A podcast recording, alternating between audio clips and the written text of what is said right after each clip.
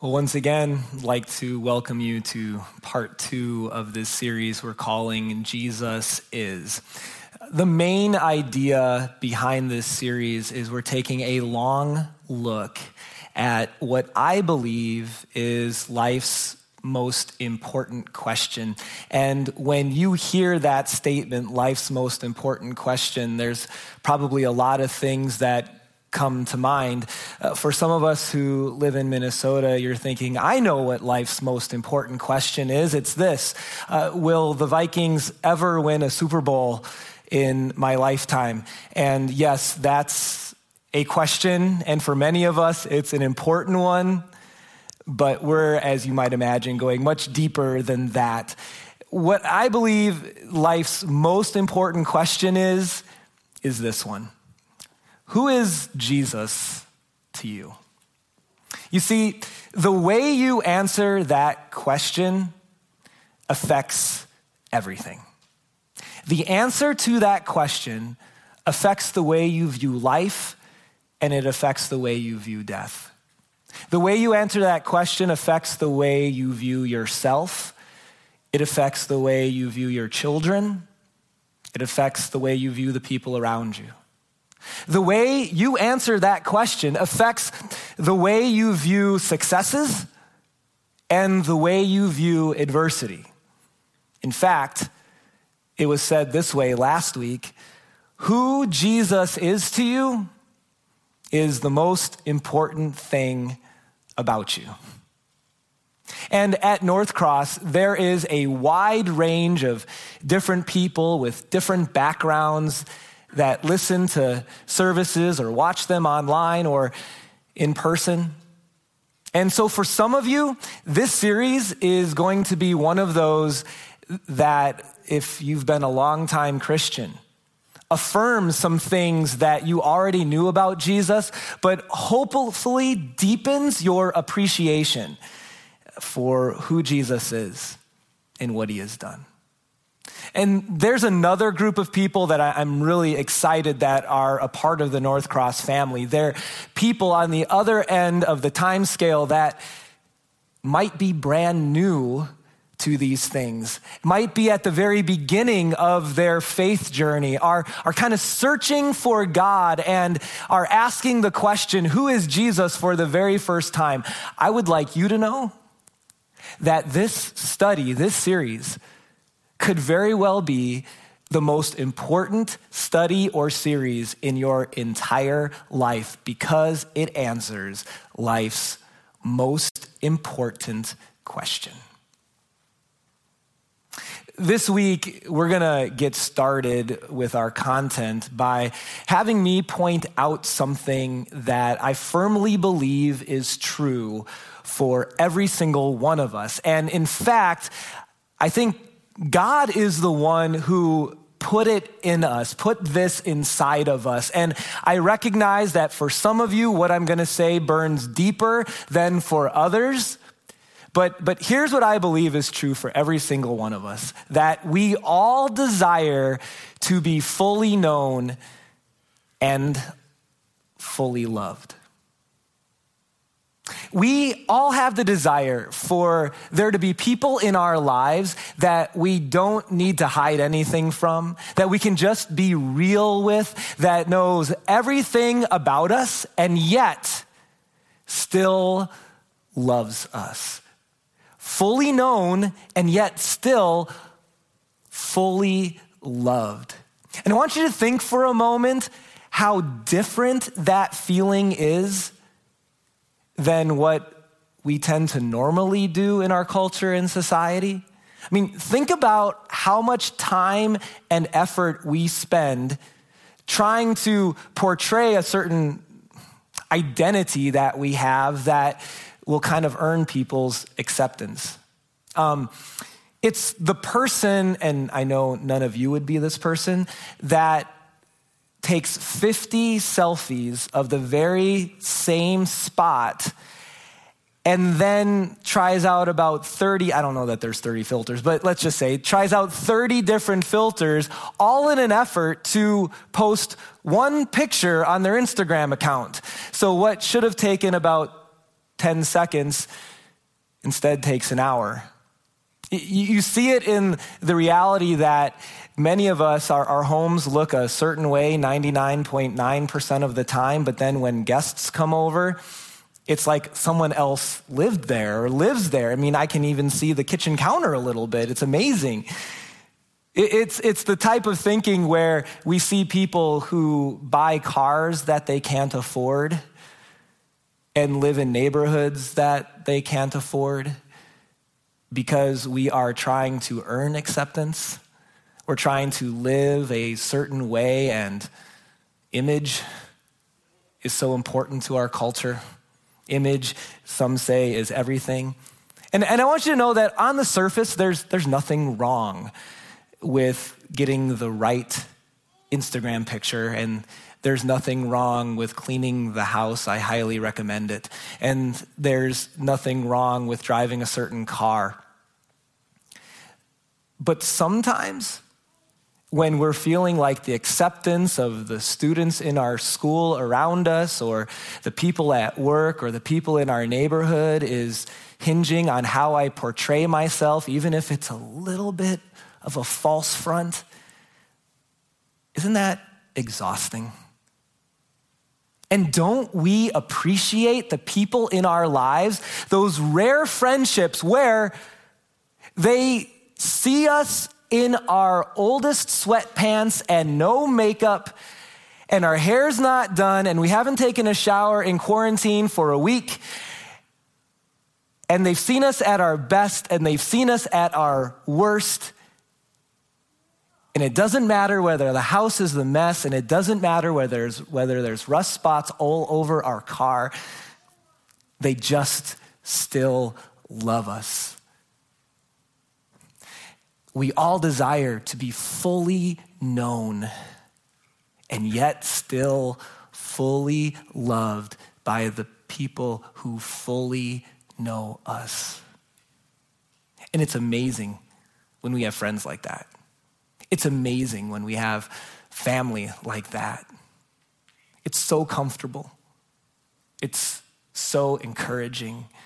And what I want you to know today is our first fill in. Jesus is a friend like that. Jesus is the friend that you need.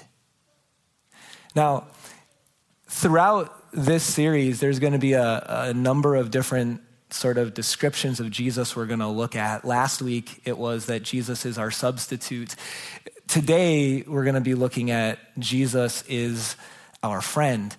And I just want to call out something that hit my heart a little bit as I prepped for this message and this series is that in some ways, calling God a friend seems a little odd. Like it doesn't seem to be big enough. It doesn't seem to be reverent enough. It doesn't seem to be powerful enough. And be mindful, this isn't his only title, but in the idea that Jesus is our friend, we see something about God that is, well, that we should never, ever forget. You see, you know how most people view God? and their relationship with God and to be loved by God, it goes like this To be fully loved, well, then I need to be fully obedient. To be fully loved, well, I, I need to be perfect. You achieve love, and so then you receive love. With Jesus, and because of Jesus, that is entirely different. This is a false way to think about our relationship with God. And when we find ourselves falling into this trap, we need to stop ourselves right there and, and recognize that is not how it works. But more than me just telling you that Jesus is your friend, I think it would be better if I showed you. And so, what we're going to do is we're going to turn to an event that happened near the end of Jesus' ministry and life on this earth. It's recorded for us in the biography of Jesus' life that uh, Luke wrote, um, chapter 19. We're going to begin with verse 1. Here's what it says Jesus entered Jericho and was passing through. A man was there by the name of Zacchaeus. He was a chief tax collector and was wealthy. Now, if you've been with North Cross for any amount of time, you probably can remember at times that we've talked about what it meant to be a tax collector in the first century. And I do want to review that just a little bit because it goes to the very heart of Zacchaeus' interaction with Jesus. So here's, in short, how taxes worked in the Roman Empire the, the Romans would hire natives from across the empire to collect the taxes in the towns and the areas from which they were from. And one of the main reasons for that was quite simple that if you were from a certain area, you knew where the money was. You knew better than someone who wasn't from the area who the wealthy people were. And so, what you did was you collected the money, you sent a certain portion of it to the Roman government, and then as a tax collector, you got to keep whatever was left over. And in fact, most tax collectors had a Roman soldier or two assigned to them to kind of be the muscle to help get the money out of the people. Now, just think about this. If you signed up to be a tax collector, you signed up to work for the evil empire and with the job of stealing or taking large amounts of money from your family and your friends. I don't know that I can think of a more horrible job signed up for in some ways by people who did not care about how horrible the job was. Now, the other thing about Zacchaeus that's pointed out here is that he was a chief tax collector in Jericho. So, Zacchaeus was in charge of a bunch of tax collectors, and Jericho was probably the wealthiest town or city in all of Israel. Some Bible scholars, they, est- um, they estimate, they, they consider that Zacchaeus probably was the most wealthy Jew in the entire New Testament as the chief tax collector from Jericho. He had all this wealth, he had all this stuff, and yet the people around him hated him. He had very few, probably no, good relationships in his life. He was isolated by his own choosing, but he was all alone. We continue with verse 3. Zacchaeus wanted to see who Jesus was, but because he was short, he could not see over the crowd. So he ran ahead and climbed a sycamore fig tree to see Jesus since Jesus was coming that way. Here's where we run into the part that most of us remember, maybe from Sunday school or from reading this section before about Zacchaeus, that he was a, a short guy. And I mean, I feel so bad for Zacchaeus 2,000 years later. And the thing that people still sing songs about is, you know, that Zacchaeus was vertically challenged. I mean, eh, poor Zacchaeus. But what we also see him doing is climbing a tree. He wanted to see Jesus so badly that he did something that no self respecting person, adult, especially male adult, would have done in the first century. Children climb trees, and especially in the first century, wealthy, rich tax collectors would never climb a tree. And yet, Zacchaeus does. Why? It's not explicitly said beyond he wanted to see Jesus. Maybe he had heard about this Jesus. Well, he absolutely did, and he just wanted to see who he was. But I, I firmly believe it goes deeper than that. I think the reason why he wanted to see him so badly is because he had also heard that Jesus had hope with him and it was something that Zacchaeus desperately needed because, as rich and as wealthy and as much earthly stuff that Zacchaeus had, there was still something missing. He was longing for something. And I think as we consider Zacchaeus, this helps us to understand uh, just a principle, a truth that is always reality. It's this that the things of this world always fall short. The things of this world always fall short. Now, I don't want to lose credibility with all of you, so I also want to say this. The things of this world can be a lot of fun. The things of this world can bring a lot of joy in the short term. I mean, think of you as Zacchaeus, that you had all the money you could ever dream of. It's fun to buy whatever you want to buy. It's fun to live wherever you want to live. It's fun to drive whatever you want to drive and do whatever you want to do. Let's just admit that. That would be fun. But here's why it falls short because the deeper needs that we have, the deeper desires of our heart, like to be fully known and fully loved, money, the things of this world, they never fully satisfy the deepest longings of our hearts. Oh, people try. I'm guessing if you're anything like me, you've gone through certain seasons where maybe it was just by accident, even that you tried. You tried to find fulfillment. You tried to find like peace. You tried to find you're happy through the things of this world.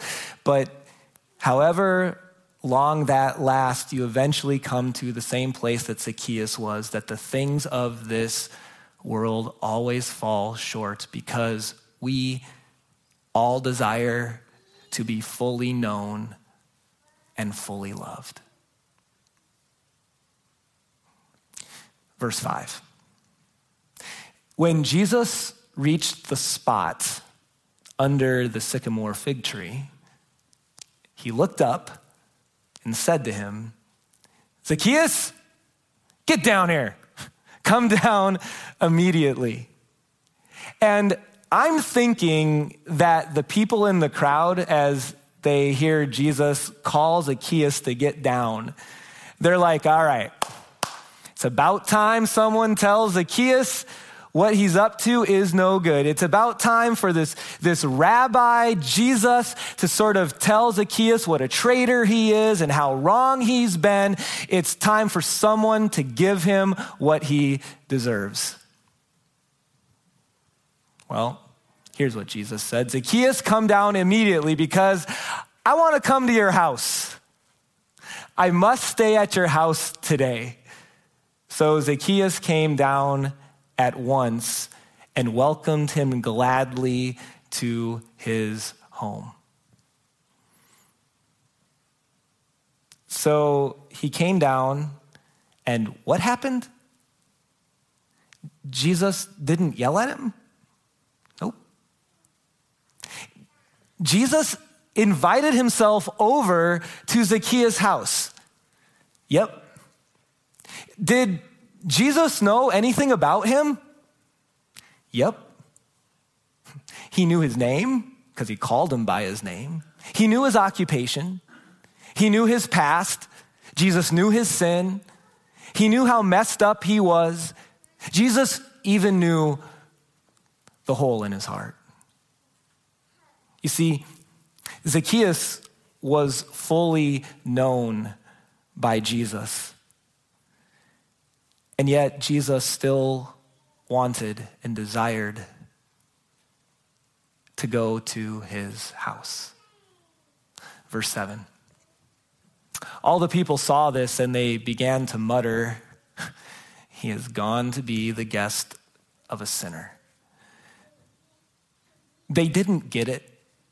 They didn't understand how, if Jesus fully knew Zacchaeus, how he would be willing, especially as a Jewish rabbi, how would he be willing to go to the house of a sinner? And yet, this is a type of thing Jesus did throughout his ministry over and over and over again. In fact, in more than one place, people called Jesus a friend of sinners. That he was willing to go to the house of someone who was deep in their sin and had a messed up life. Now, I just want you to know there is a lot that happened between verse 7 and verse 8, and none of it's recorded for us by Luke. But here's what we know in part that, well, he went to Zacchaeus' house that day and he spent the day there. And I'm guessing Zacchaeus probably showed off his, uh, his Jericho mansion to Jesus, who it says sometimes didn't even have a place to lay his head. And they probably had dinner together and they talked, and Jesus taught, and Zacchaeus listened. And then at the end of the day, here's what we hear happened Zacchaeus stood up and said to the Lord, Look, Lord, here and now I give half of my possessions to the poor, and if I've cheated anybody out of anything, and um, everyone's like, okay, yeah, you did, Zacchaeus, you have a lot, I will pay back four times the amount. Verse 9. Jesus said to him, Today salvation has come to this house because this man too is a son of Abraham. For the Son of Man came to seek and to save the lost. What we know is that Zacchaeus had a past. What we know is that much of Zacchaeus' life was all about him. And yet, Jesus spends a day with him. And at the end of it, Zacchaeus is, is willing to, to give back that which he took. And even more important than that, did you notice what Jesus called Zacchaeus? Calls him a son of Abraham. This is a really important phrase as it identifies how Jesus felt about Zacchaeus. Yes, he was a son of Abraham in the sense that he was Jewish by blood. But this is a deeper meaning here that he was a spiritual son of Abraham. Jesus is declaring that Zacchaeus is a part of God's family, that there's hope for Zacchaeus, that God loves him. Leads us to our third fill in. Jesus is a friend by whom you are fully known and fully loved. This was true for Zacchaeus, and I want you to know it's true for you. You can't hide anything from Jesus. He knows your name, He knows how many hairs are on your head, He knows what you did that no one else knows, He knows what you thought. And yet, He still loves you. Jesus is a friend who, by whom you are fully known and fully loved. Now, let me talk about what it means to be fully loved by Jesus. This is really important. Okay? So I've heard sometimes Christians and maybe even a pastor or two say something like this about Jesus that Jesus was, you know, he was even willing to hang out with tax collectors, prostitutes, and sinners. And I know what they're trying to say, but I don't like the word hangout.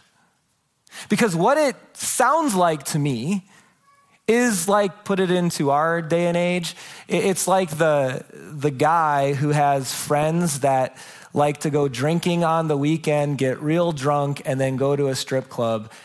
And you decide, oh, I like those guys. I'm going to go hang out with them. And you do what they do. That is not at all what Jesus was. Jesus was not a weekend buddy of tax collectors and sinners. Jesus was a friend, a true friend. And what that means in part is that as a true friend, Jesus never dumbed down the truth. he was willing to meet people where they were at. He was willing to go to the house of a tax collector. But his intention was never to allow them to stay there.